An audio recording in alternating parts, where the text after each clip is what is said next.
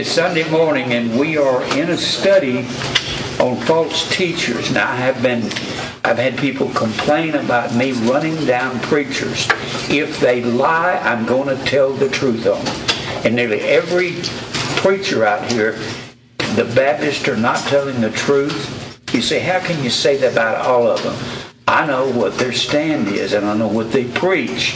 If they preach what we preach, they're going to be ostracized from their community and from their Baptist associations and conventions.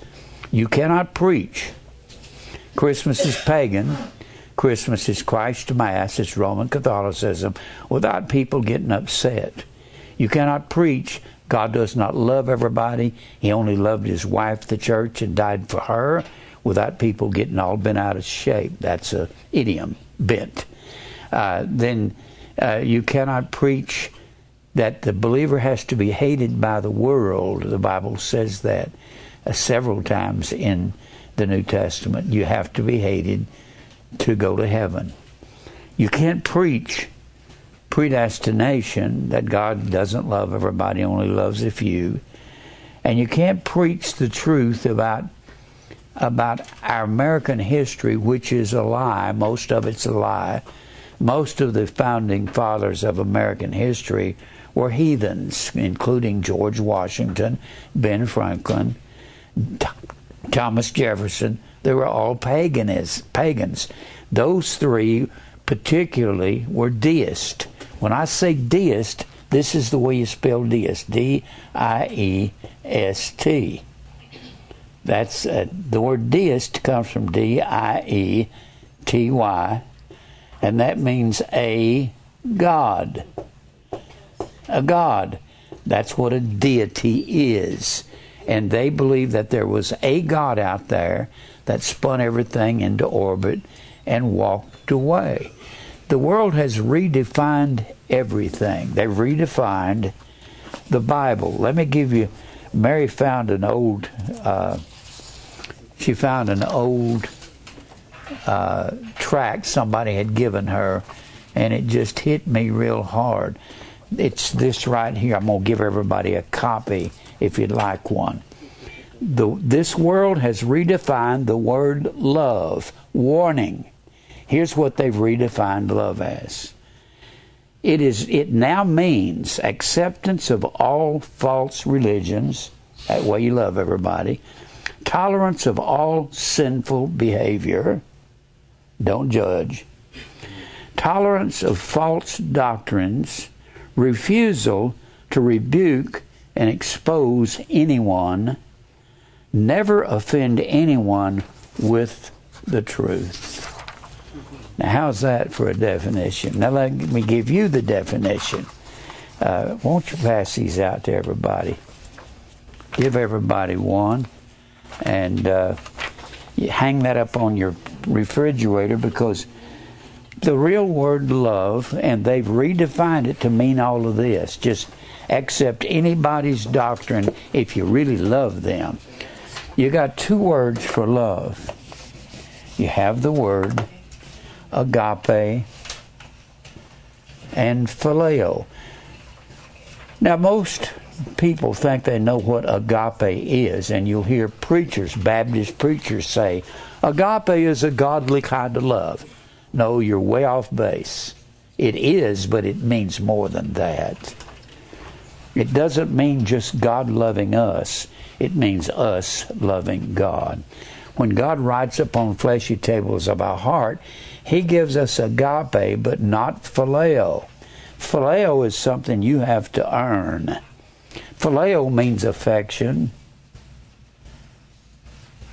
It means to like something or somebody. We get the word philos from that, or philia, P H I L I A, or P H I L O S. These are all derivatives of that, and it means affection of some kind. Philos is the word friend. And Jesus said, You are my friends if you do the things that I command you, if you do what I say there in John 15, if you do what I command, this word agape has to do with doing the commandments of God. Phileo is absolutely conditional on whether you agape God and His commandments. Agape was a relationship. Relationship between a king and his subjects. It's between a father and his family. Father and family. The father or the king would give his subjects laws to walk in, and they would learn to willingly walk in his law in his laws. That's why 2 John 6 gives you the best definition in the world for agape. I've never heard anybody quote this but myself. This is love. This is agape. Agape.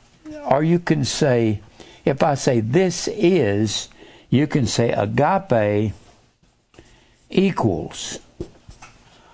This is love that we walk after his commandments. That's what love is. It's walking in the commandments of God. You say, but I can't keep all the Ten Commandments. Well, I know that. Neither can anybody else.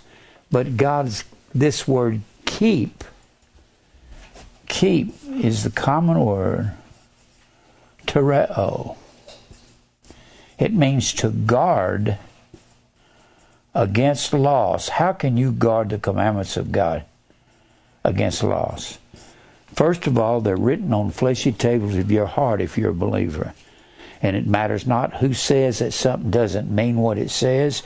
You have to stand and say, that's what the Bible says. I've had people fight me over predestination a guy was giving every excuse in the world for him one day to me, and I said, That's not what the Bible says. He kept yelling at me, overriding me. I said, That's not what the Bible says. It doesn't say that. The Bible says God loved Jacob and hated Esau before either one were born, before either one had done any good or evil and he was saying some ridiculous stuff. Oh, I think God looked ahead in the future and saw who would accept and who wouldn't. That's right. Nobody will accept God because there's none that seeketh after God. If He doesn't chase you down and put truth in your heart, make you hungry for Him, you'll never come to Him. Now, I'm talking about the false doctrine of all these churches out here particularly the Baptist churches, because I was raised in a Baptist preacher's home. I was ordained as a Southern Baptist preacher in Charlotte, North Carolina, back in 1967. I started preaching in 1962, long time ago. Now, we're talking about the false doctrine that's going on.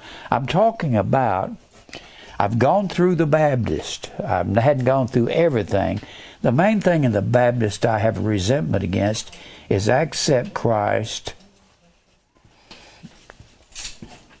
And that is the doctrine of the Baptist. Let Jesus into your heart. Let Jesus come into your heart. And they'll say, just pray this sinner's prayer and ask Jesus to be your Savior. Pray prayer of a sinner's prayer. Well, all that is not true. Will you pray to God once you believe? Will you let Jesus come in? You'll never let him in because you don't have any good thing in you.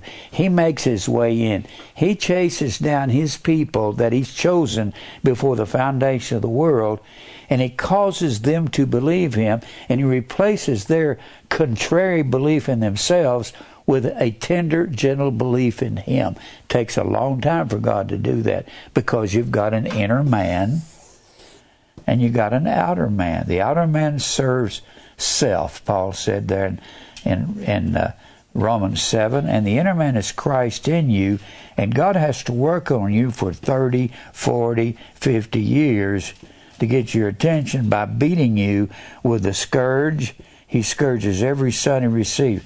God doesn't just whip you with a peach tree limb. That's not what He does. He beats you half to death That's what he does. The scourge, that word scourge, he scourges every son he receives. That word receive is the word dechomai over there in the 12th chapter of in the 12th chapter of Hebrews. God has to receive you. It comes from dek, meaning 10. That's the word 10 in the Greek. A decade is 10 years. And God scourges every son he accepts into his kingdom. He has to do the accepting. You can't accept him when you're dead in sin. So he has to, you cannot accept Christ. That word accept, the natural man does not receive. Dechomai means to reach out the ten fingers and accept an offer that's been given. God has to receive you.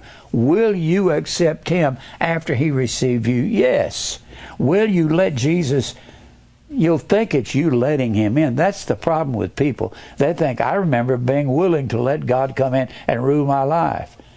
Well, you may think that was you doing it if you really are a believer, if you really prayed a prayer and in sincerity and you think the prayer saved you, it didn't. We know that God heareth not sinners. If any man be a worshiper of God and doeth his will, him he heareth. Sinners can't pray to a God they don't believe in, Romans ten fourteen. How then shall they call on him in whom they've not believed? You have to be believing God. Does anybody here pray? You don't have to find a place to get out on your knees. Do you ever just ride down the road praying to the Lord, say, Lord, I don't know what to do in this situation. You're just talking to him. You can talk to the Lord. He's there. He's there everywhere we go. So just say, Lord, I don't know what to do. Help me. That's people say, How do I pray? I say, Well, one of the best prayers is, Lord, help. I don't know what, we know not what to pray for as we ought to pray. We don't know what to ask for, do we? You don't pray for things and stuff. That's why we're talking about the charismatic doctrine.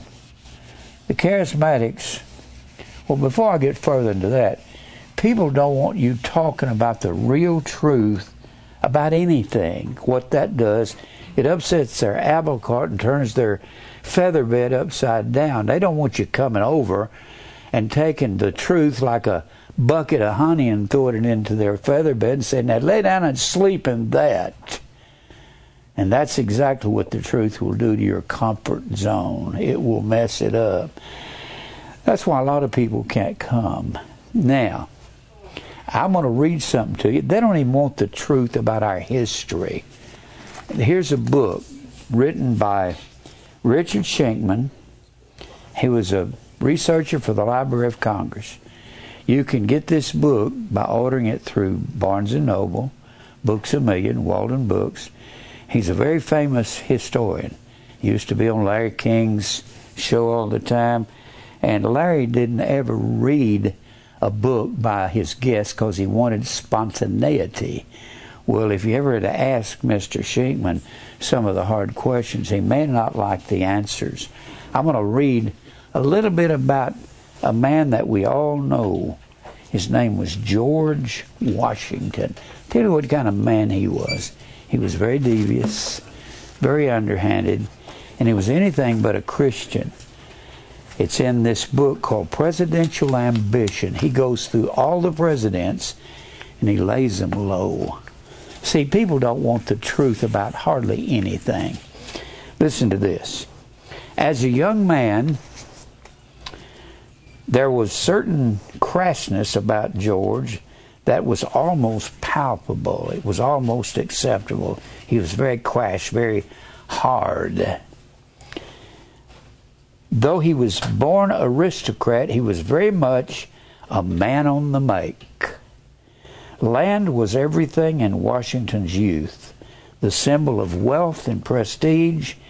He had set out to acquire as much of it as he could. Through inheritance, he received Mount Vernon and about 2,000 acres. But that hadn't come nearly close to satisfying his appetite. He didn't want just a lot of land, he wanted more land than anybody else. which was apparently the prime factor in his decision to court Martha. She wasn't very good looking. She was, even though youthful, neither particularly pretty nor particularly socially adept. He married her for her money. And Washington didn't love her, not, not at first anyway, as he admitted in a letter at the time of his engagement, he was actually in love with Sally Fairfax, his best friend's wife. That's our founding father, the father of our country. You have drawn me, he wrote Sally, into it. That's very common that he loved Sally Fairfax. It's in knowledge among all the historians. Into an honest confession of simple fact. But kept but keep it a secret. The world has no business to know the object of my love is you and not Martha. Declared in his manner to you when I want to conceal it. But Martha was not without her attractions, one of the richest widows in North America. That's very attractive. she possessed thousands of acres of land and he wanted it. Under the laws then in effect, her land became his upon marriage, instantly turning Washington into one of the richest men in America. Though Martha received a hundred slaves, another 6,000 acres, and enough money to buy thousands and thousands of acres more, not even all that was enough to satisfy George Washington. 1767, eight years after his marriage, he made a grab for land expressly set aside for the Indians. But they said the Indians didn't have souls and they couldn't own the land, so they could possess any of it they wanted to wanted to stake out and wanted to set up by uh, surveying it off to themselves. George Washington was a surveyor. It happened to be illegal under laws promulgated by the Crown. Washington didn't care. He told his surveyor to keep this whole matter a profound secret. He was sneaking under. That's our. That's the father of our country. If anybody asked the surveyor what he was up to, Washington instructed the surveyor was to lie. Did George Washington lie? Through his teeth. Over the next few years, he was to acquire another 20,000 acres from the British government in return for his service as a colonel in the Virginia militia. He wasn't even entitled to the land. In fact, when he had signed up, the government had made it clear that the property was supposed to go to the soldiers, not the officers. He didn't care. But Washington had dexterously arranged for the officers to receive land too. As the leader of his regiment, Washington had the responsibility of deciding who received which parcels. 200,000 acres of land were to be handed out. Washington saw to it that he received the best, the cream of the county country, as he subsequently boasted. Enough said. Just in case you didn't know, our founding fathers were not Christians. Now, it does, seems that America doesn't want to know anything about the truth. You tell them the truth about American history. Tell them that Francis Scott Key, who wrote the Star Spangled Banner, he wrote it during the War of 1812. He wrote it and the tune was set to a beer drinking song, a pub song in England. And he was not he was not patriotic towards America. He said he thought we should lose the war because we were attacking English ships that were shipping goods to our enemies, so we attacked them, and that's how the War of 1812 come about. It was a ridiculous war, and we started it. He said America should lose that. When he said, Oh, say, can you see by the dawn's early light? You couldn't see the American flag where it was hanging out, supposed to have been hanging out on a top of a fort, McHenry, which was several miles off the coast of the Carolinas. And you couldn't see it. Uh, Mr. Shenkman said they probably had a battle flag up there, but they didn't have the Star Spangled Banner up there. These stories go on and on. That comes out of a book called I Love Paul Revere Whether He Rode or Not. Mr. Shenkman is one of the most formidable historians that lives in America. You want to know something about the truth? Get some books by Richard Shenkman, S H E N K M A N. You can go to Barnes and Noble and order them. He was a researcher for the Library of Congress, graduate of Harvard, re- highly respected. And the, he'll tell you the things about our history that we've been told are not true.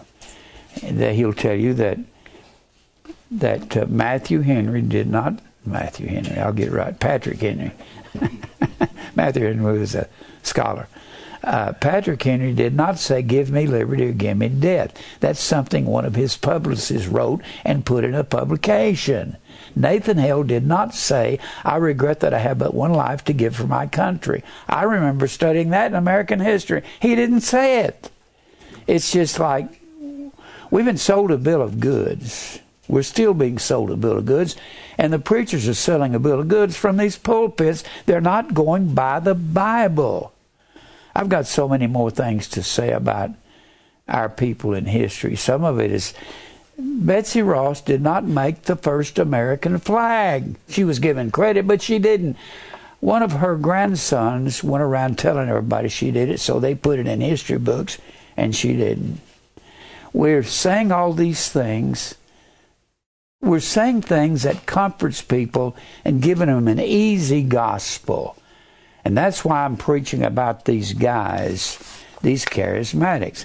I don't like what the Baptists are saying. I am preaching Baptist doctrine from 1850. That's what I'm preaching. The Baptists knew that Christmas was paganism. They knew that predestination was true. And they published articles about that. And the London Baptist Confession of 1689 preaches predestination all the way through it. Now, the Baptists aren't Baptists, they're a bunch of free will people. Now, I gave you some of you this paper.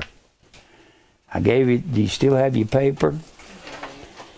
What I'm going to do is go through some more of these things. What I, I'm trying to tell you the reason the charismatics are preaching this prosperity gospel, they're preaching to you that you have to that you have to uh, that you have to give to them. They'll they'll preach something like Third John two. I wish above all things, John tells guys, that thou mayest prosper and be in health, even as thy soul prospers, if you send your money to Kenneth Copeland Ministries. Well, that's what they had to put in there. They said the only way you can prosper, which is not our word prosper, it's the word euhodos. It means well way. Euhod, I'll get it in a minute. Euhodos, which means well way. The only way you can have the well way, except they translated prosper, they say the only way you can have prosperity, the prosperity gospel or the naming and claiming and say it and speak it with your mouth. That is a bunch of lies that's going on with Kenneth Copeland, Jesse Duplantis, Creflo Dollar, T.D. Jakes. They're all Joyce Meyer, and the list goes on and on. And every one of them agree with each other, and they're all lying. Why are they lying? So they can have these gigantic homes and tons of acres. Kenneth Copeland lives in an 18,000 square foot house outside of Dallas. He's got thousands of acres and thousands of cattle, and he stole all this from the poor and the needy. It's the poor and the needy that's in trouble in America. So they take the Bible and they wrench it and they twist it. The reason they twist it according to according to 2 Peter, look at 2 Peter. 2 Peter, here's their problem. 2 Peter 3 and verse 16. as also in all his epistles, speaking of Paul, speaking in them, this is Peter referring to Paul, speaking in them of those things in which some things are hard to be understood. The reason they're hard to be understood is because they don't define the words. And unstable, they're, which they are unlearned. The reason men twist the scripture, they're unlearned. Unlearned is the word A M A T H E S. It comes from the word mathetes, which is the word disciple, and it means a learner. We get our word math from that. If you're going to take a math subject, you got to learn the laws of mathematics. You're going to have to learn in algebra, you got to learn the axioms. And axiom is a Greek word. Axiom. Axio, A X I O O, is the word worthy. It means what is equitable or what is equal. Equitable. All of algebra has to do with equity. What is equitable? This over here, x equals uh, y plus z. There has to be an equality in that. So to have equality, you got to go by the laws of of mathematics, and to be and unlearned, placing the alpha in front of mathes means no learning. That's what this says. It says they haven't learned anything. They are unlearned and unstable. Asterao, A S T E R E O, or Asterikos, A S T E R I K O S, comes from stereo, S T E R E O, which means stable or founded, and the alpha in front of that negates this word. It means no stability. They're not stable. So they rest the Word of God, as they do also the other scriptures, unto their own destruction.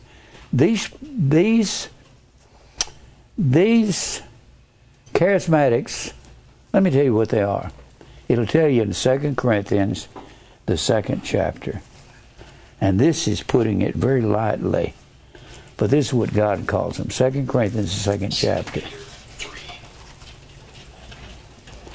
Second Corinthians, second chapter. All right. Here's what these guys are.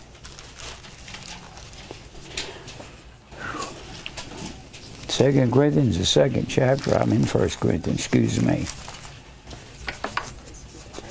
All right, here it is.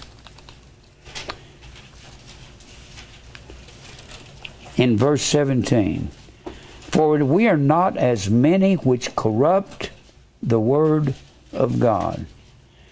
That word corrupt is the word kapaluo, K A P E L E U O. K A P E L E U O. That word corrupt is the word hup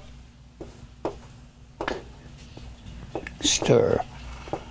A huckster is a man that back in the 30s or 20s, he'd say, Step right up for one thin dime. We'll give you this special way to make a fortune. They're hucksters selling Christ for money. And they're trying to convince people by twisting the Word of God, it means you can have whatever you say. If you say to this mountain, be thou removed. A mountain was a capital city. There's two capital cities in the Bible Zion, where God's people live, and Babylon, the mother of all idolatry. And if you'll say to the mountain of Babylon, that was founded on self, let us make us a name, be removed, be thou cast into the sea, then you can have what you say. But you got, you got to remove self. You can't have what you say because you can start naming things and stuff, and they take that verse in Mark eleven twenty three and wrench it. They're hucksters. Kenneth Copeland is a huckster. I don't like hucksters. They sell God for money. I challenge any of you to go online, look up Kenneth Copeland's house. T.D. Jakes' house, Creflo Dollar's house. They all live in 10, 15 million dollar homes. They drive Mercedes and Bentleys. They live high on the hog. And God's going to say to them, Depart from me that work iniquity. I never you knew you. I do not believe those people are Christians at all. How do you know Christians? Christians take their cross and die daily, don't they? Does that look like death to self? No.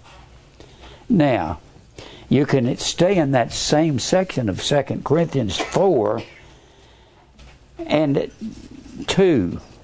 We have renounced the hidden things of dishonesty, not walking in craftiness, panourgia, P A N O U R G I A. P A N O U R G I A. Panourgia means trickery. They take the Word of God, try to make it something that it does not mean, so you will send your money to them. Do you know we don't ever ask for money for anybody except the poor? I don't pass a plate. There are offering boxes at the at the entrance and the exit of the church. You can give if you want to. That's between you and God. I don't believe in I don't believe in invitation hymns. We don't invite anybody to accept Christ. We don't invite anybody to let Jesus come into their heart. If you are a predestinated elect of God, you will believe. If you're not, you won't. It's that simple. Everybody here was either a vessel of wrath before the foundation of the world or a vessel of mercy. And if you're a vessel of wrath, you don't have any hope. I wouldn't even listen to a man like me talk to you and put you down. I wouldn't even listen to that. Now, he goes on to say, We renounce the hidden things of dishonesty, not walking in craftiness, nor handling the word of God deceitfully, but by the manifestation of the truth and mending ourselves and commending ourselves to every man's conscience in the sight of God. He's saying, we don't corrupt the Word of God. Now, let's get back to this paper I gave you. They say that by faith you can have anything you want.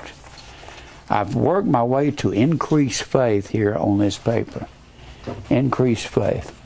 I believe the most dangerous thing to the church today are these people who corrupt the Word of God. That would be the charismatics, the Baptists, the Pentecostals, all of these people.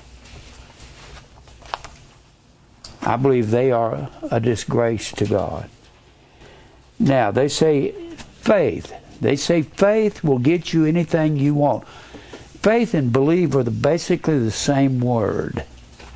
Faith I'm talking about the Greek text of the Bible. The New Testament was not written in English. There was no English 2,000 years ago. I have to say that for people who haven't heard me before. The New Testament was written in Greek. The Old Testament was written in Hebrew. The words don't mean what these preachers are saying. And you can get mad at me for running down. People say, You're running down your fellow preachers. They're not my fellow preachers.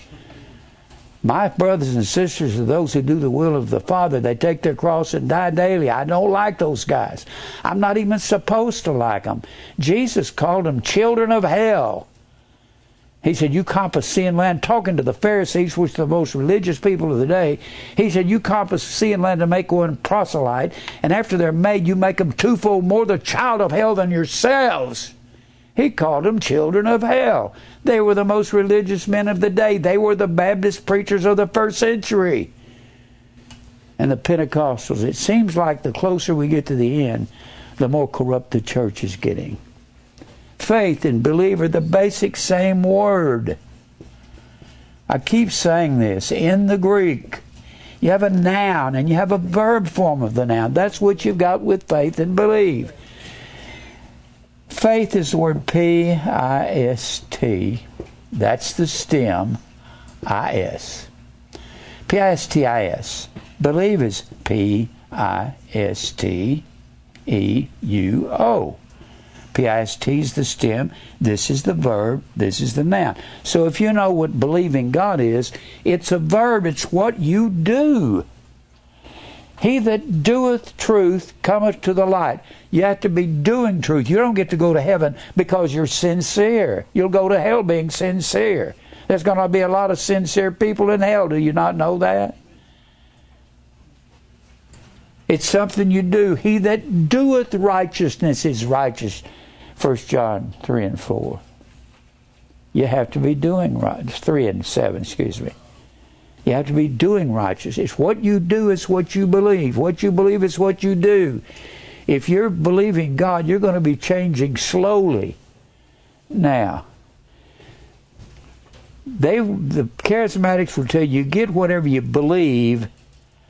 You have to be believing God. You can't put your opinions in there. Opinions don't mean anything. Cross them out. Well, I feel. Cross out feelings. They don't mean nothing either. What what matters is whether you believe God and you're wrestling with the flesh. You're not always going to feel like serving God. And that's neither here nor there. It's not whether I feel like it, not what I get up here and preach. I get up here and preach a lot of times when I don't feel good. But I do it anyway because I'm supposed to. You're supposed to be living right, living godly and righteous. Now, the best way to find out what you get by faith is defining it, isn't it? The best definition of faith is found in Hebrew, found in Hebrews 11 and 1.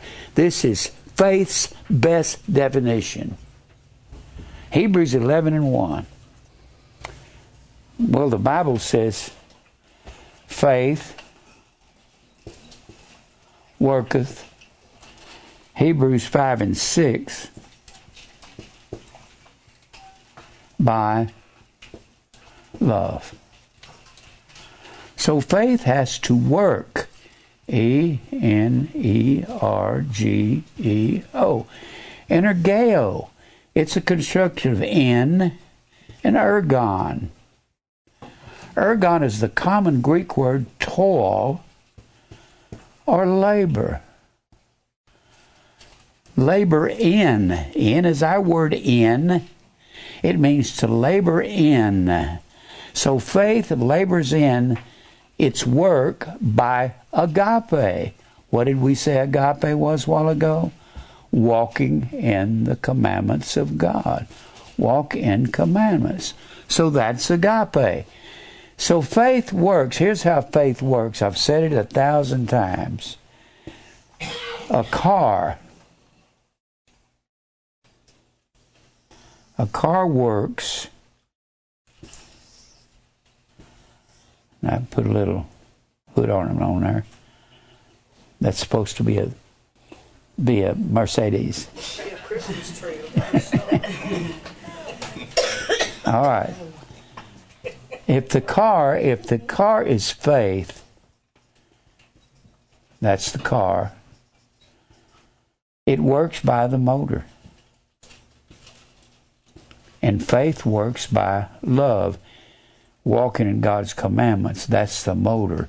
And the God's commandments are not just the Ten Commandments. It's every imperative mood in the Greek that is spoken by one of the apostles when they're writing their epistles. That's imperative moods. Imperative is a command. If you're not getting the command of God in your heart and this don't matter to you, you're wasting your time sitting here. You have to be commanded by God to agonize. Agonizomai, it's the word A G O N I Z O M A I. That's an imperative command. Imperative. That is a command from God. And Luke, over in Luke, the Bible says, strive to enter in at the straight gate. That's not an invitation, that is a command to everyone that has an ear to hear. Every time the Bible says, He that hath an ear to hear, let him hear. Every time, let him hear.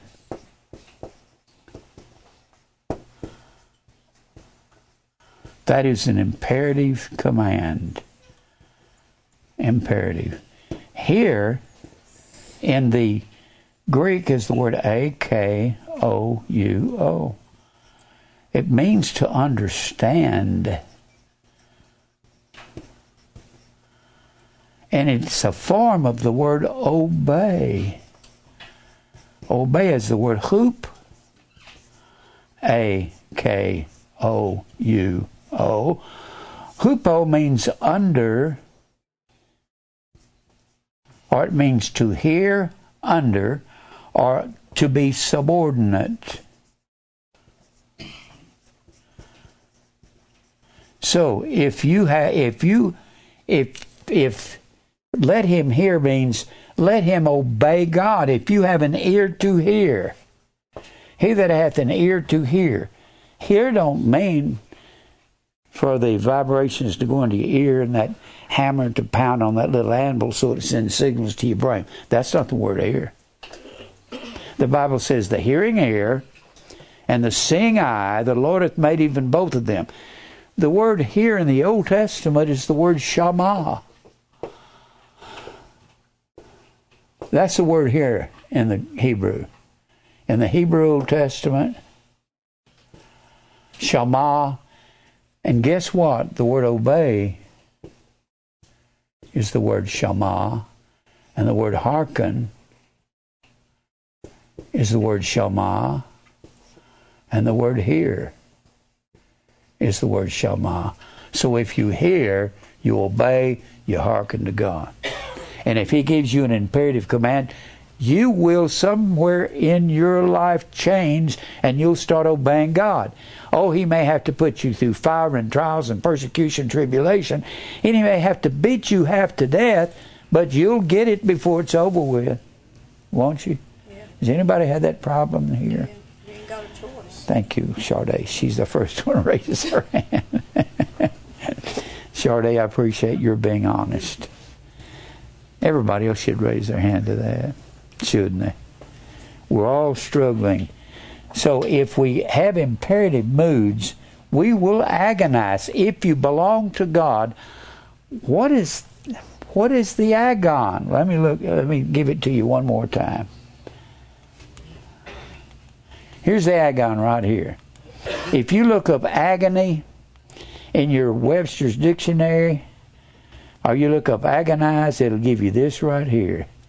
It'll say from GR Greek agon. I'm looking for the agon.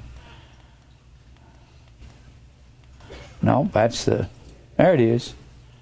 There's the agon. It was the arena. They put the Christians in here, turn the lions loose on them, or the gladiators. If you are a believer, you may not have to go into a literal agon, but you're going to feel like you're in one when you go out here and tell people the truth about the Bible. Now, to know what faith, these people, the charismatics, think they, they say all you have to do is say it with your mouth. That is an absolute lie. That's foreign, Asiatic, uh, pagan culture is what it is.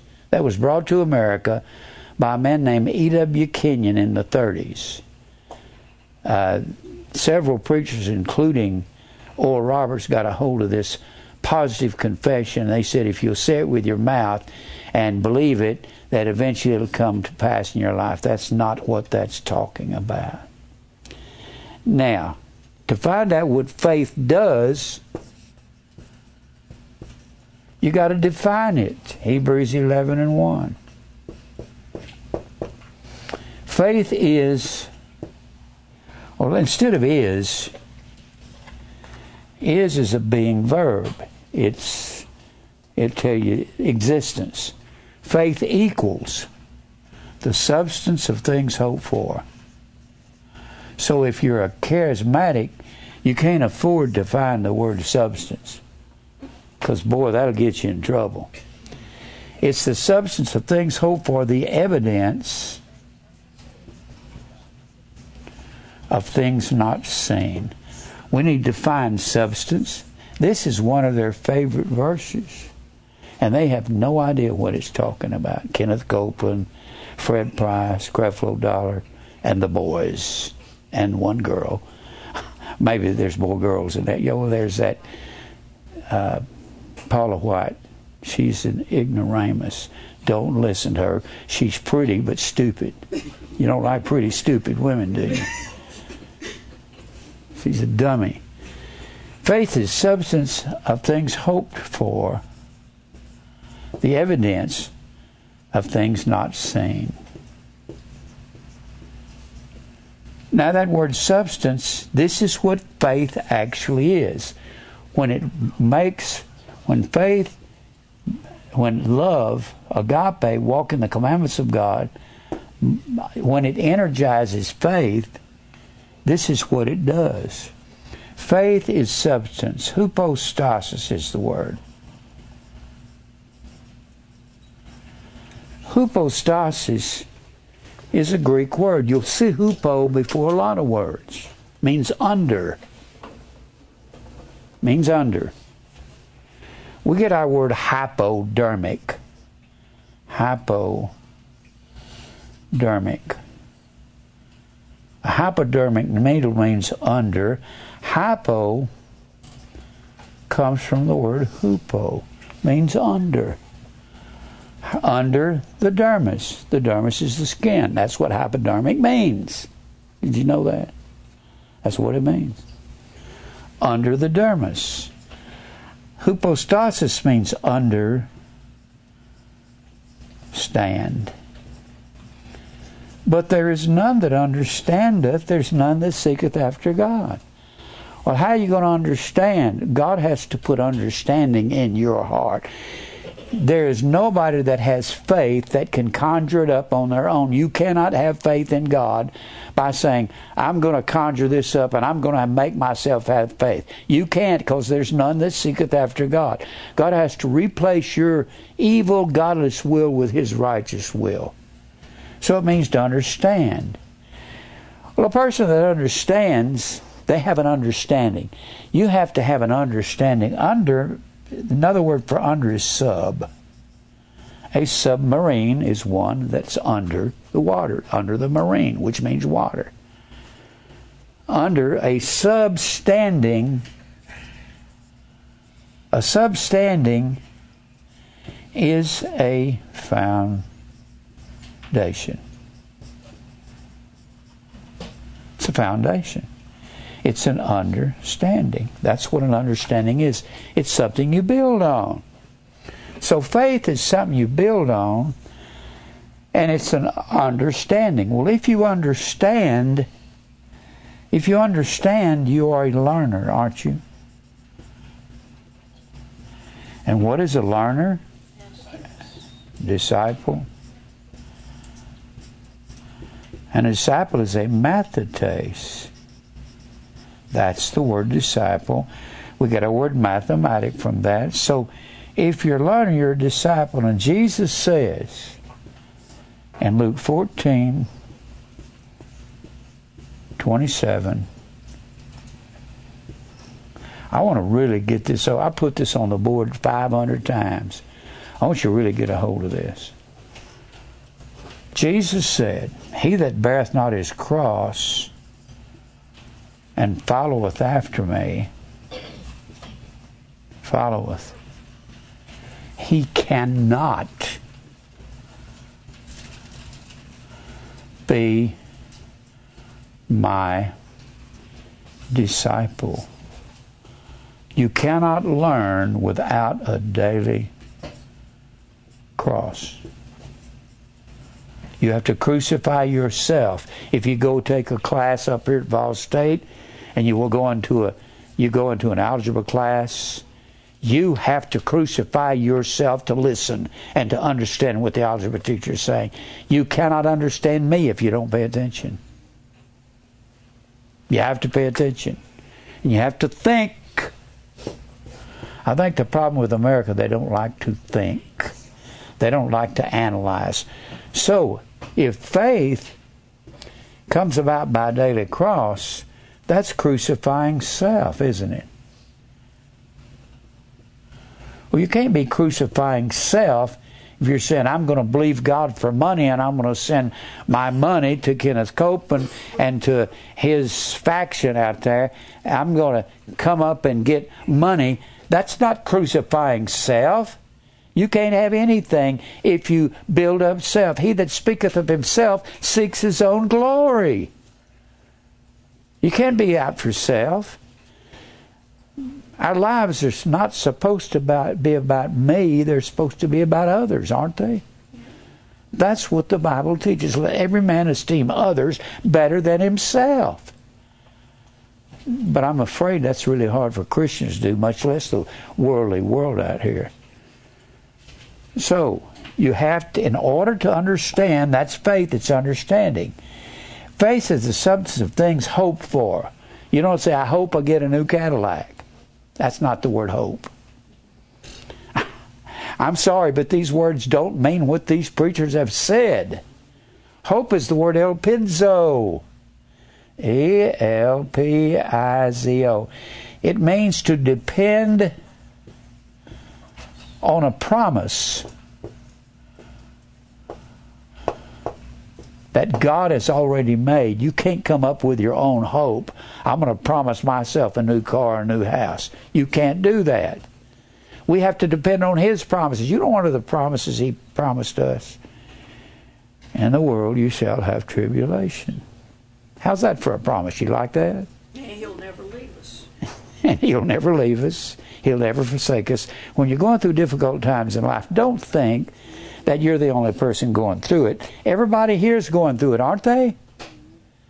Is everybody having a hard time with somebody in their family or with their bills or with getting a car or a house that you want or or getting along with your family? Is everybody having any kind of problem? I'll bet you everybody here's got problems you don't know what to do with. I know Ron does.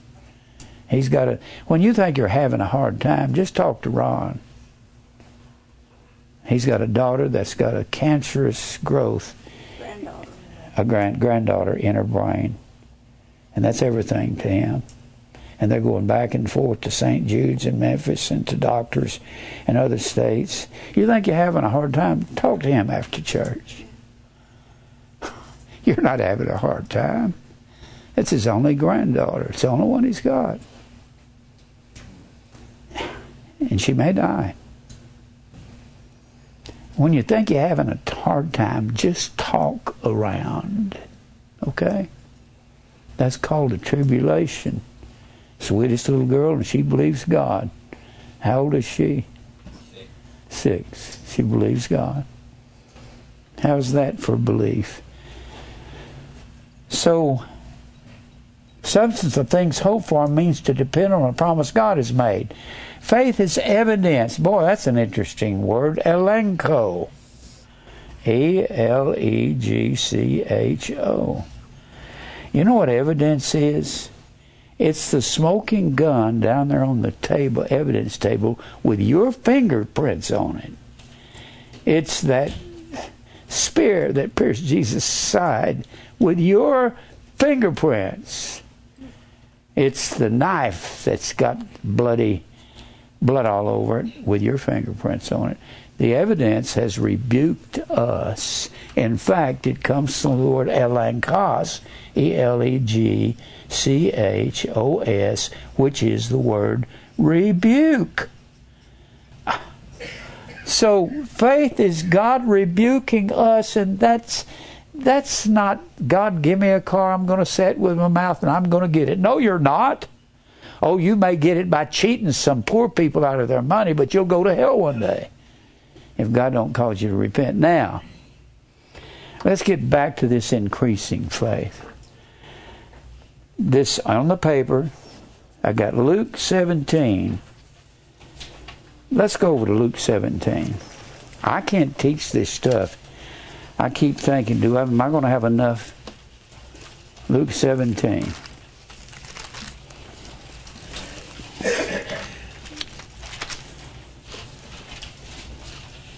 And verse 5 And the apostles said unto Jesus, Increase our faith. The Bible talks a lot about increasing faith. In fact, the church at Corinth was upset at Paul for the way he was talking to him. He was rebuking them. And they, he said, You hate my very presence. You hate my letters that I send to you. And he says over in 2 Corinthians, the 10th chapter, I'll get back to Luke 17 here. But in the 10th chapter, he says, not boasting of things outside of the measure of the Bible, that is, of other men's labor, but having hope, elpizo, when your faith is increased. I had one man that came here said faith don't increase. Well, it certainly does. Paul said when your faith is increased, that we shall be enlarged by you according to our rule abundantly. Enlarged means to lift up, build up Paul, and they were putting him down because earlier in the chapter he said, You don't like my letters, they terrify you. My very wait till I get there. Because Corinth was a very apostate church. They wasn't living right. So he says, when your faith is increased. Increased is the word auxano, A U X A N O. Means to multiply. You have you want to know what you need to do to grow in faith? Look at 2 Peter 1 and 5. Besides all this, give all diligence, add to your faith. There's another imperative command. If you belong to God, somewhere you're going to have to add. Epi C H O R E G E O. That's the word add. Boy, it don't look like our word add, does it? It comes from epi, meaning over or on top of, or to cover with. Cover with. And then it says, choregeo, C H O R E G E O, is a construction of choros and ago. We get our word choreography from that. That is a dance leader. Ago means to lead. Choros is a circular dance. And the Jews had a circular dance where they would dance in a circle and kick their feet and say Hava Nagila, and they would sing that at all of their festivals. Sing. He said, I've got a, huh? Sing. What? Singing. Hava Nagila. and they'd kick like that. That was called a sacred dance. God says, I've got a dance for you. Here's your dance. I want you to add I'm not wanting you to add, I am commanding you. That's an imperative mood. An imperative mood is a command. If you belong to God, you're going to have to add this dance to your life. And boy, it's a tough dance. The first thing on the list, the first thing on the list is virtue. You say, what does that mean? It's not what you want virtue, arete. That's the word virtue. The word virtue means to mature or to grow up. Grow up or be mature. How long does it take you to mature spiritually? Year after year after year after year. And you'll give up a little bit of sin, a little more over here, and that'll be the outer man that don't want to obey God because the outer man serves the flesh or self, and the inner man is Christ in you. And if you're born again, the inner man takes over in time with all kinds of fire and trials and persecution. And as you grow older, you say, I've been losing my temper. I've been wanting my way. I've been fighting for myself. I think I'm going to start fighting for others, trying to pick up the downtrodden and the needy. All the law is fulfilled in one word, even in this Thou shalt love thy neighbor as thyself. Thou shalt walk in the commandments of God. Well, when you look at this, we're still talking about what is faith. Faith don't get you what you want. Faith dies to what you are. That's what it does. It says, I give up self. I've fought all my life. Didn't fight fist fight with people, but I fought verbally with people constantly till I was in my fifties. I woke up one day and I said, This ain't working. I think I'll change. God brought me to the change point. You may say, Well, I'm 35 or 40 or whatever. You don't ever quit changing. You don't ever quit adding to your faith. In fact, go back to 2 Peter and I'll read that real quick. And then I'll come back to adding to your faith. Adding to your death to self with a daily cross you have to be dying to, for faith to be growing. To, for, for the substance, the understanding, to learn, to be a learner, that's a disciple, it takes a daily cross. It takes crucifying self. That's why men hate the cross of Christ there in Philippians, the third chapter. Paul said there's people there at Corinth uh, not, not Corinth, at Philippi. They hate the daily cross of Christ because their God is their belly. The belly don't mean to us what it meant to them. That was an Epicurean term, Epicurean. The Epicureans were some of the Epicurean. I'll get right in a minute.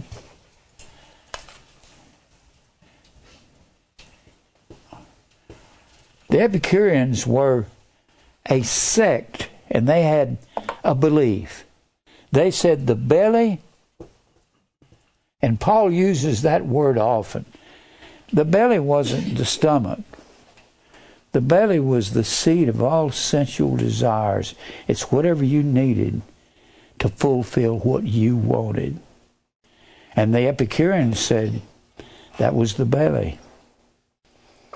And Paul said, people there at Philippi, they hate the daily cross of Christ because their God is their belly and their mind is on earthly things. The word mind is the word phroneo, P H R O N E O.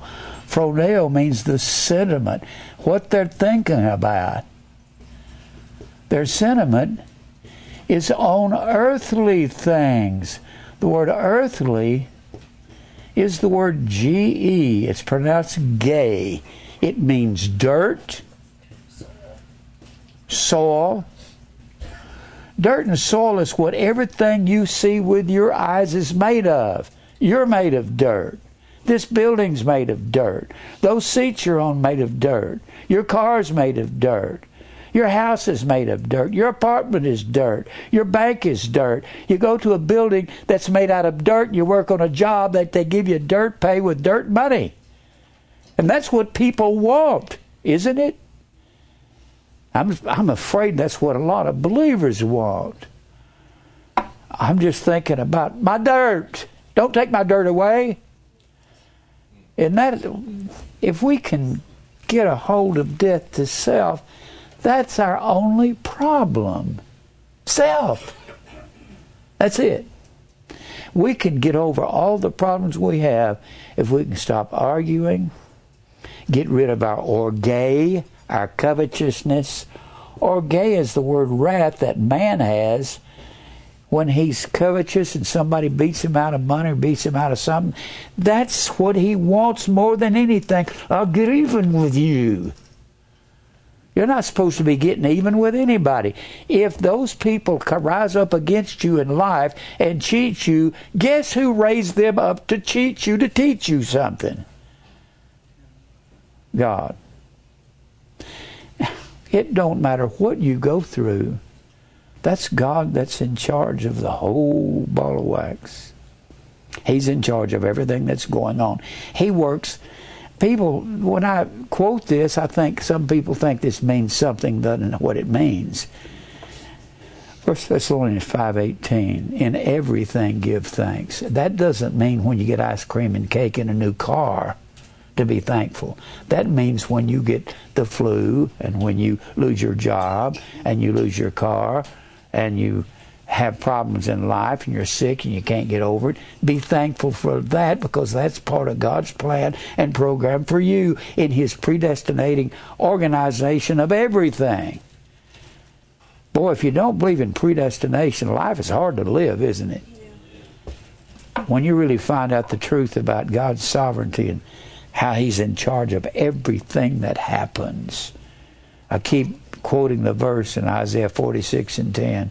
He's declared, God has declared the end, the end, from the beginning. And everything in your life, and you're right here, and everything that's not yet done when you get a ticket tomorrow or you're late on this because you forgot a payment was due or you you lose your house or you or you lose your car or you're having to get more money than so you're spending more money you want to spend and God's trying to teach you something about that. This whole thing is about God's in charge. So faith is what faith don't get you what you want. Faith is what grows in our life. Look here in Second Peter. Now these people don't ever study these things about faith. And the apostles come to Jesus and say, increase our faith. That's because they had little faith. Every time he would say something to the apostles, in the 16th chapter of Matthew, he says to the apostles as they're going over the Sea of Galilee, when you get over there to the other side, beware of the leaven of the Pharisees. And they went, duh. Is that because we bro- taken no bread with us? He said, I'm not talking about bread. I'm talking about their doctrine. They're liars. You can't trust the Pharisees, but they were the Baptist preachers of the day and the Pentecostal preachers. They were the people. I'm saying to you, beware of Kenneth Copeland. The man is a thief and a liar. He's stolen all that money that he's got from the poor to decorate himself all the way to hell and he's going to go there one day. I believe that when he dies, he will go straight into the fiery abyss. Now, where was I? Let's go back over here, huh? Second Peter. Second Peter. Second Peter one. This is a command to everyone that's a believer. You can't get away from this. In verse five, and beside this, give all diligence, add. Let me put it this way add. And there is no choice in that to every believer. You have to epichoregeo. There's a dance you got to dance, and here it is. Add your faith. This is not a special group of Christians.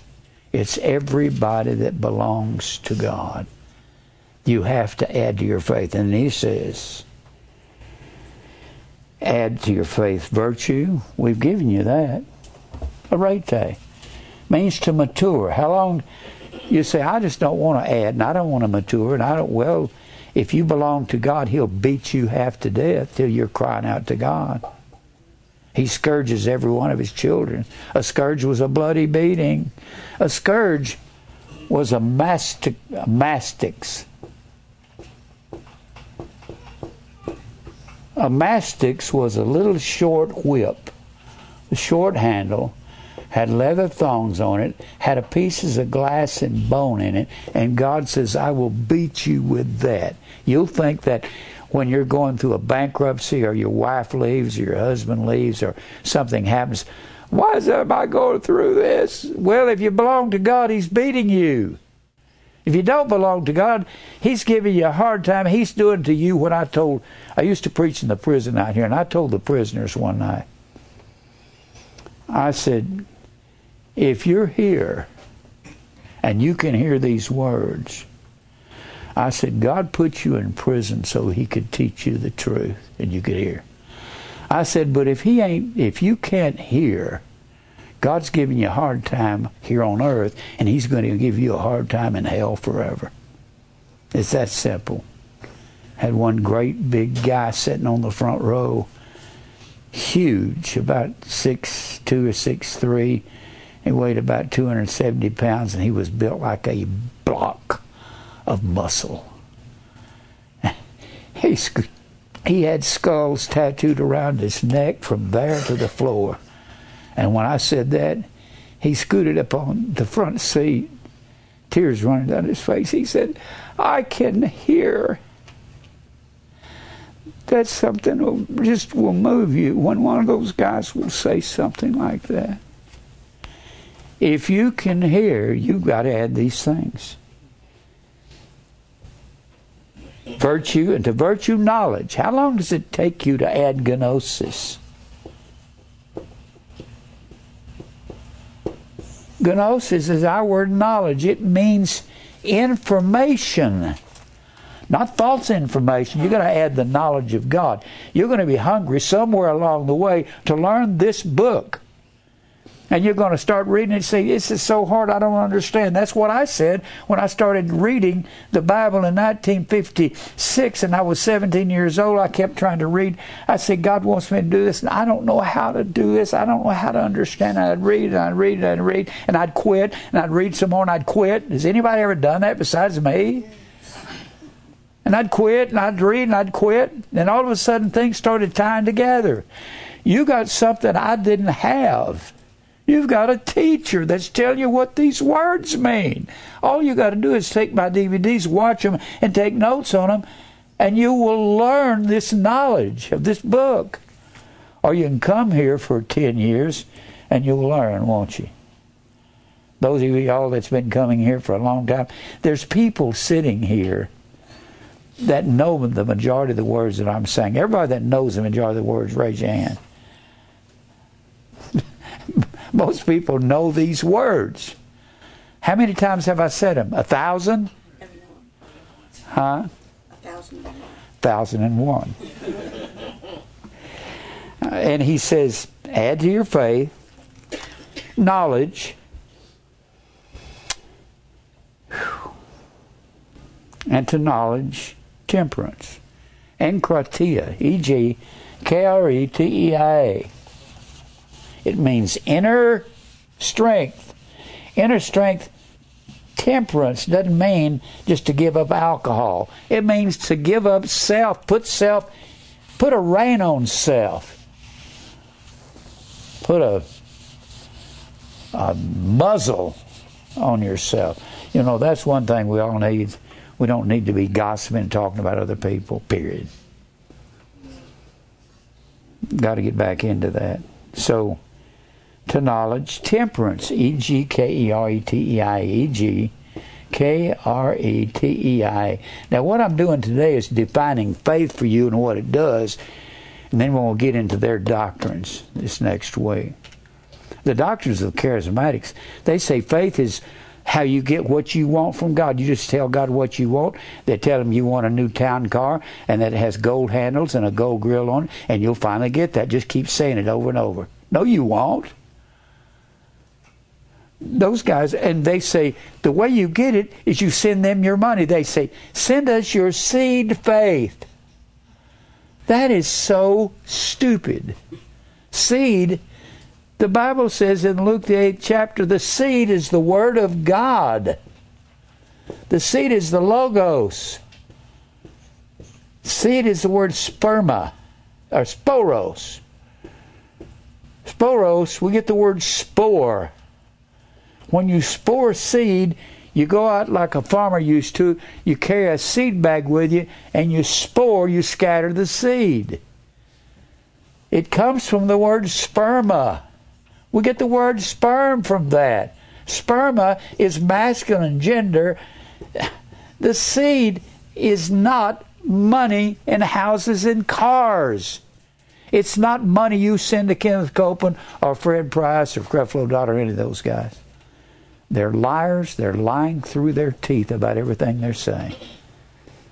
I don't like those guys. I didn't know what to do with them for years And I finally come to the point call them what they are. They lie and warn people about them. I'm going to warn everybody. This is going out all over the world on the on the internet right now. And if you're out there, don't you listen to those people. They'll tell you lies tell you you can have lots of money by sending them your money. I don't know how in the world Copeland and all those boys got their names into these verses. Would you prosper and be in health if you send Copeland your money? Why couldn't if why can I prosper and be in health if I send the poor my money? Uh, can I do that? Can I prosper and be in health if I send the needy my money? Instead of some lying thief like you, Creflo Dollar. Creflo Dollar is just an out and out liar. Have you ever seen him? He'll say, Come on, money, come on, money. And the people be running down the aisle and throwing their money on the altar. They call that an altar. There ain't nobody dying down there. Those people are crooks. You got white crooks and black crooks. You got, got them all over the place. This has nothing to do with color. It has to do with what's in a man's heart and the words coming out of his mouth. Out of the abundance of the heart, the mouth will speak. And then he says, the inner strength will teach you to give up self. Enkratia comes from, comes from N and K R A T E U O. Kratuo means strength. It means strength within. So you got to have temperance to temperance, patience. Well, I want patience and I want it right now. Hupomone, H U P O M O N E. That is the noun, and the verb is hupo meno, M E N O. That is the word endure. And God is going to see to it that we endure, and the trying of your faith is much more precious than gold that perisheth, though it be tried by fire. When you're going through trials, why would you pray for your trials to cease? That's if it's more precious than gold, it's more precious than your bank account. If you're going to pray for the trials and the tribulation to cease, why don't you just start praying, God, I pray that my bank will go belly up tomorrow and I'll lose all my money. I'll lose all my treasure.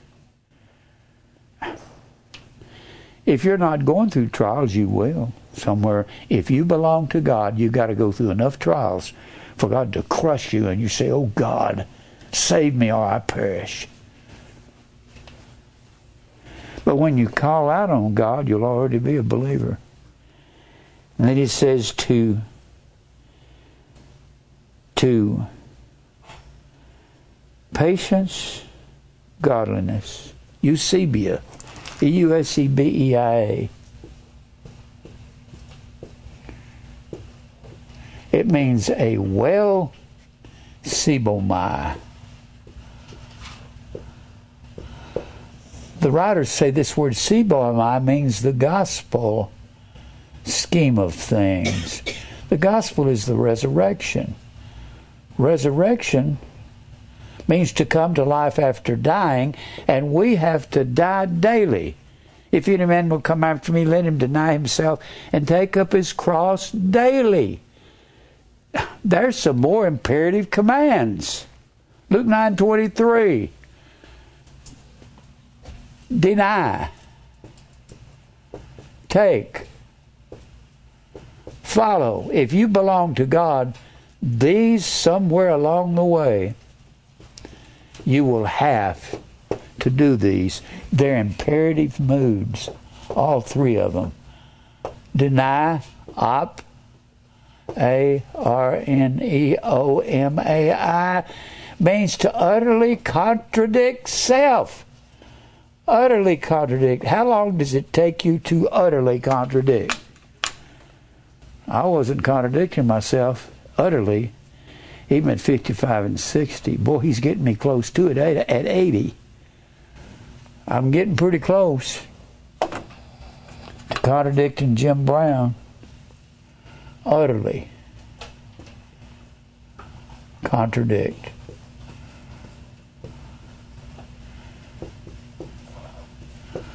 Take is the word A I R O. It means to lift up in the air your cross and follow. I love the word follow. Everywhere you find it in the New Testament. These are commands to every believer. This is what the cross is. Those guys that are charismatics don't believe in a daily cross. They don't believe in daily dying. They believe in fulfilling self, buying super fancy cars. Am I against fancy cars? Well, started to say no. Yeah, I am against them. Why? What do they say? They, I know what a fancy car says. Looking at a guy, I bought a brand new town car, 1987. I found the slickest one I could find. Had a blue kedge roof, had leather, white leather seats, and blue piping around the seats, and it was the prettiest car. And I would drive up beside another town car, and I'd say, "Well, you have a town car, but it's not as nice as mine." Hmm. I'd say that to myself. Fancy cars are for showing off. That's all they're for. If you get a million dollars, buy a new Chevrolet. Buy something that don't cost ninety thousand dollars. And if you're going to spend ninety thousand, buy something that costs thirty thousand and do something for a ministry or something for poor people. Don't just spend all your money on yourself. If you're a self starter, I'm a self starter when I was out in real estate, I could start from standstill and be generating sales within a month. I was that way in music. I just would self start. I did that with this ministry. I self started. But if you're not a self starter, and people, most people are not, you're not given that ability to self start to decorate yourself with it.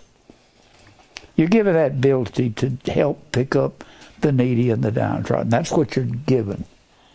And that's what we're supposed to do is take care of those that can't take care of themselves. Now, when he says follow, that is one of my favorite words. That's an imperative command. This is an imperative command. Follow.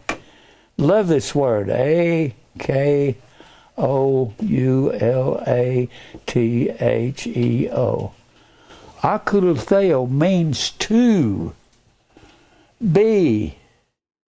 This is a command. If you belong to God, you have to do this. To be in the same way with and what is the way that Jesus is in? He's in the narrow way. This is a command to you. Narrow is the way that leads to eternal life, and only a few will find this narrow way. Few. Not many are going to find the narrow way. That means if you don't not in the narrow way, you're going to hell one day. The narrow way is the only way to heaven. It's the word thalibo, T H L I B O, and it's a form of T H L I P S I S. That's the this is the verb, this is the noun. Thalipsis is the word tribulation. The tribulation way is an absolute command to all believers. You have to be in it. It is a command from God into the hearts of every believer. You say, Boy, it makes me feel guilty. I'm not having much tribulation because of God. Well, you have to be one of two things if you're not in the if you're not in the tribulation way. You have to be you have to be a baby believer and you will before it's over with you will agonize, you will get in the narrow way, and you will be a follower of Christ, a believer or you are a vessel of wrath and you are fitted for destruction and you're a natural brute beast born to go to hell. That's you're one of the two. There is no middle ground with God. You mean I have to go through this? Let me ask you this. Those of y'all that have learned a lot of words from me over the years, can you learn these words and get into a conversation with somebody and not use the words. You can't, can you? If you know the meaning, you'll say, I think that means, and they may get mad at you and they may not want to talk to you, but you've heard me say it so many times, you can't stop yourself, can you? So just give people Luke 9.23, take, deny, follow. It is not to show off. It's to. It's not to show. It's not like Mary said. It's not to show off how much you know. It's to convict their hearts if they're believers, if they belong to God from the foundation of the world. Maybe you're like me. When I was young, when I was young, a teenager, and I would somebody read the Beatitudes. Blessed are the poor in spirit for theirs is the kingdom of God. Blessed are the meek, for they shall inherit the earth. I thought the blessed ones was a special class of believers, and all the rest of the believers wasn't in that class. No, no. That's not it. The Beatitudes is for all believers. You have to be poor in spirit. You have to hunger and thirst after righteousness. Somewhere in your life that has to happen. Otherwise, you're not going to heaven one day. And this is a hard message. I know that. But it's not hard for those of us that are being whipped and beaten. We say, What's wrong with my life? Well, nothing wrong with it. If you're a believer, God's just scourging you so you'll learn to partake of His holiness. That's all. And holiness has a meaning. It means to be pure. But you're purified by the fire and the trials you go through. Think it not strange concerning the fire trial, which is to try you as though some strange thing happened to you. How many times have I quoted that? A thousand? It's not strange. X A N I Z O. It comes from X E N O S, which is the word stranger. It's not the fiery trial is not an occasional guest in your life if you're a believer. It's supposed to be there. Has anybody wondered why you're going through what you're going through? Why am I going through this? Well, you're supposed to. That's why you're going through it as a believer. You're supposed to, and God is breaking you. You're like a bucking horse in a in a corral when you begin to believe the truth. You're bucking horse, and somebody says, "Boy, that horse can't be ridden." Well, there's a bronc buster walking in the gate. It's called the everlasting God, and he gets on top of people and rides them into the ground and says, "I'm going to tame you." And what's the word "tame" in the Greek? Praus. Meek. It means to be broken. You're like a broken buck and bronc. You know what I've learned? The What have you- I go through, the more I seek God. Like Mary said, the more she goes through, the more she seeks God. But there's no other answers. That there's no way out of God's commands to his people. You can't get out of this. And then he says, let me just read the rest of this. And he says, and to godliness, brotherly kindness, philosodelphos. We get the word Philadelphia from that. It means to have a philos towards the brethren. We get the word Philadelphia, the city of brotherly love. It's not very brotherly in the drug section of town, you know. A D E L P H O S. Philos, Adelphos is brother. And our brothers and sisters are those who do the will of the Father. So you have to have an affection. You got to care about people. And then he says charity. The last thing is charity. And oh, that is agape. That's walking in the commandments of God. And faith works by agape. By walking in God's commandments. And what are His commandments? All of His imperative moods. Take, deny, follow, agonize, humble yourself under the hand of God. God's not asking you to do that. He is commanding that of all His believers.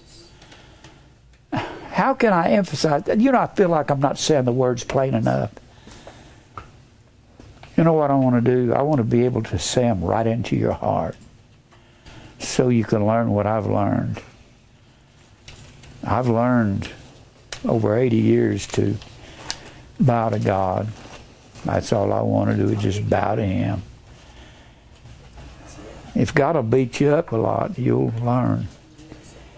So when he says charity, that's the last one in the list. These are the seven things you have to add to your faith.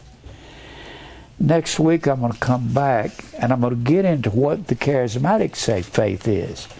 They say you can have what you want by saying it with your mouth and believing God. Those people are the biggest bunch of liars walking on the face of the earth. They're sucking the life out of the poor. You know why I'm saying these things? I'm fighting for the poor and the downtrodden. I am their champion more than anybody else that I know in this nation. I want to I want to tell all the poor and the downtrodden people, don't you listen to those people. They're going to hurt you. They ain't going to give you nothing. I can tell you all kind of stories about TBN up the street.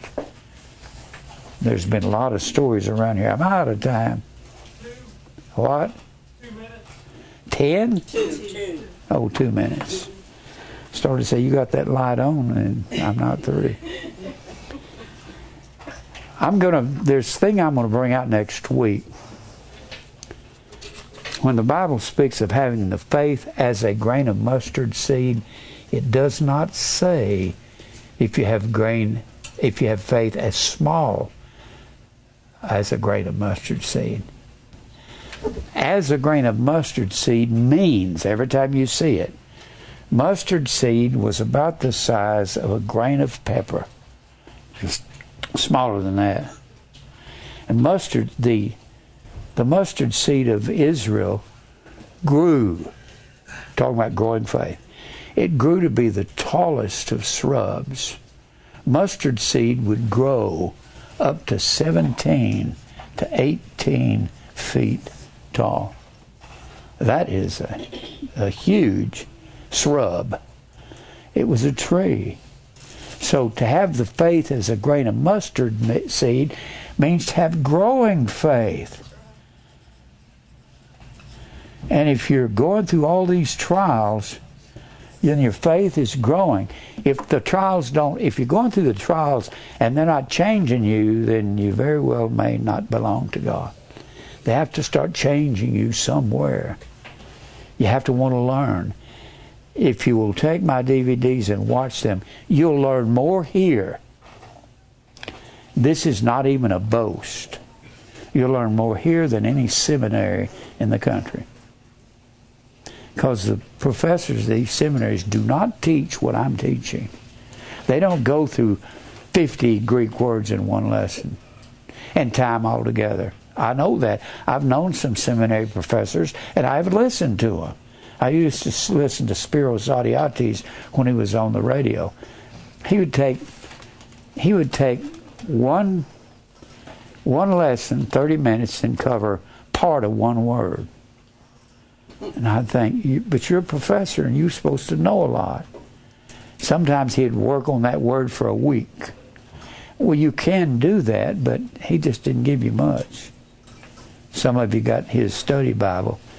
It's okay, but these guys don't teach you what you need to know about the Bible. That's why I take an hour and a half in our lessons. I can keep teaching right now and go for another eight or ten hours without stopping before I collapsed. Oh, you kidding? You wouldn't last that long. No, I wouldn't last that long, but I could without, I don't have to study. Because I've been studying for 63 years and I've spent decades where I've studied 30, 35. What I'm saying, somebody needs to research. I know most of you can't. I know most of you work jobs and you got kids and you and you just don't have time to do all this. I've already studied it for you. All you have to do is watch the DVDs and you will learn. That's all you need to do. I've got it laid out for you. I've taught from one end of the Bible to the other. I spent four and a half years on the book of Revelation. Did 236 messages in one series, and then I came back and did about 40 more because I didn't finish Revelation. How do you teach on Revelation? Revelation is not a difficult book. You just define every word in the book. Every culture, every custom, every idiom, every metaphor. I spent three years on the book of Genesis. You want to know about Genesis? I'll tell you all about it. All you have to do is watch the DVDs, take notes on them. I've said this if you take notes when I'm preaching, you don't ever have to look at the notes again. You remember more by taking the notes than you will if you don't take the notes. Did you know that? Just learn that. Learn to take notes. Write these words down. Once you write them down, it's hard to forget them. Well, let's go to the Lord in prayer. Father, thank you for truth. I really thank you for all these this understanding and these words and the culture and the customs, the idioms, the metaphors. Thank you, Lord, for everything. For the trials. If you hadn't taken me through all those things I went through in the 60s and 70s and 80s, I wouldn't be who I am today. Thank you for it all. I pray you'll give strength and help the church to add to their faith. They're going to have to if they belong to you. Lord, sometimes we get hard headed and put it off so long that you have to beat us within an inch of our lives. Thank you for that. Fought our battles for us. We can't fight. In Jesus' name we pray, amen.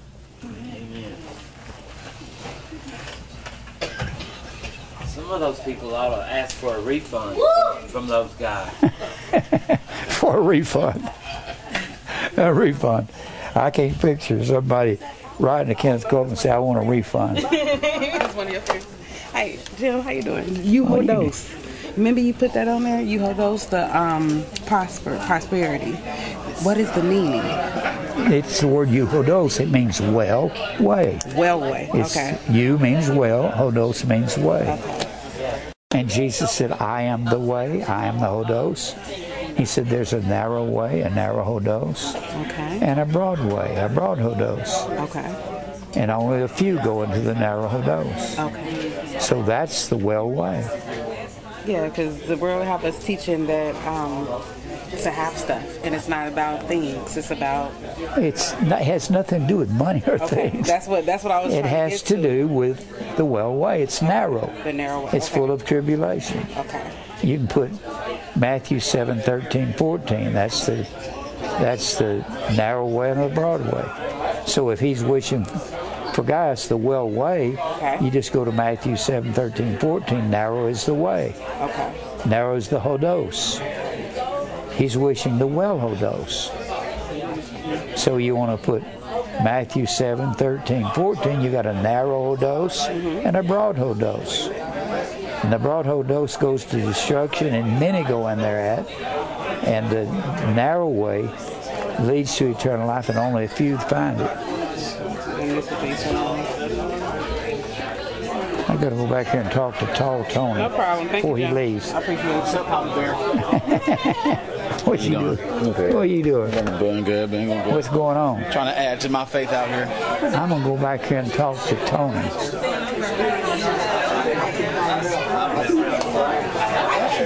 Last time they did, I checked on her. She was, she was still sick, but she's doing okay. you I'll doing, find out. guy? How you doing?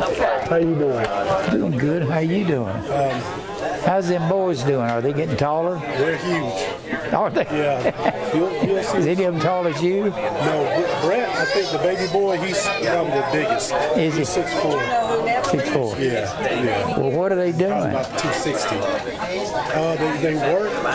Briggs, Brett and Briggs lives with me. Well, tell them I miss them. I want to see them. I will. They, they, they were supposed to come, but I think they stayed up late didn't wake up in time. But you will see them soon. Hey, I'll find out. What is I this? still got her number. The last time I What is that? probably about a year ago. What is this for? You hadn't heard from your sister? Okay, I need to find out. What's this for? For me?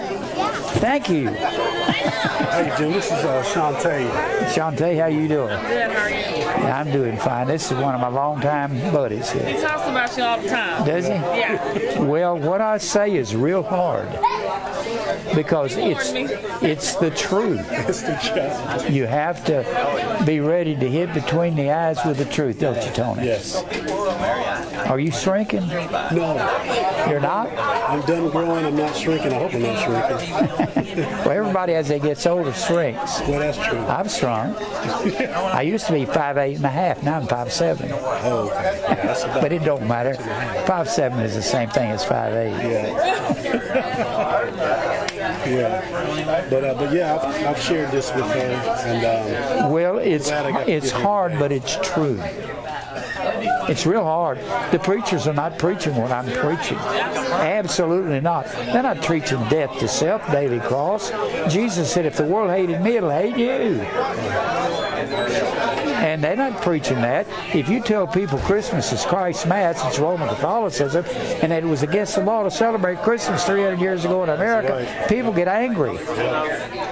It's we've been celebrating Christmas in America about 125 years. That's it. Our great grandparents, because y'all's great grandparents were in slavery. And these guys and the early so-called early American fathers say they were Christians. Well, they weren't Christians. What are they doing owning slaves if you're a Christian? Thomas Jefferson said he couldn't run his nail factories without slaves, and he called himself a, a believer. He wasn't a believer. I don't like our founding fathers. I don't like the preachers in America. They're all lying. I see you have that. Good. Huh? You have the chocolate. Your mic's still on. Is it? I'm glad you have that. What is it? The chocolate you ordered from jail. Oh, that's what I ordered. Yeah. Well, she just came up and handed it to me. I thought she was buying. I thought she was buying candy for me. Oh wow. No, that's yours. Okay. Uh, Eric and Karen, do you want to? Should I hold on to theirs? Karen ordered two things. Well, give them to them. I probably I don't see them all. Okay, well, I'll try to get a hold of her. This what I ordered. Yep, yep. Well, it's sure good to see you, man. Too, Jim. Love you, and I'll get the kids. I love you too. All right. They ask about you all the time too. You remember you knew Larry Hill died, didn't you? I did the last time when I was at the You know, you know Zach. Zach, Yeah, Zach. this is Larry's son. Yeah, I remember because he had two. I used to work with Zach. I was "You doing all right?" You used to work with Zach. Yeah, at Assyrian. We been about oh, over, about over five years ago. that's about five years ago. That's when I'm like in- still in college. Yeah. Really? Yeah. Or where are you working now? Uh, Wagner. Wagner. Wagner. Wagner. Wagner. Are you doing your engineering there? So I got it. Trying my best to. Yeah, I just got back uh, this last night actually. Yeah. Yeah. So, but yeah. Well, come back and see us. Come back, come back and see us. But be prepared, right, Zach? Yeah, yeah. It's, Good seeing you again. it's not, it, not not a lot of people are fond of Jim, so I mean, like I've been listening to him for a while. So I mean, uh, He's been with us since he was a little kid. in my head for so long, and um, yeah. We got him running a got a picture of him running a camera when he was this tall. What you doing there, Well, good seeing you. brethren? I was thinking we used to have the Pentecostal people come into prison. Did you? And it's kind of funny because they they talk that stuff, and I'm like, you know, some of these people are never getting out of here. You know, like they're not going to have a fancy car. they're here for life. They're They're, teach- not they're- going anywhere. The lifers are telling them that. yeah. That's insane, isn't it? What you doing, little guy? We're you doing, sir? Well, glad you're here, Tony. Jim, y'all still fellowshipping every Friday night? Well, yeah, we do. Over there on Urban. Me and Mary live out off Long Holland. Yeah. Um, But come, Cherry- come Cherry see us. Okay. Okay. Let me get back here and say hi to some more people.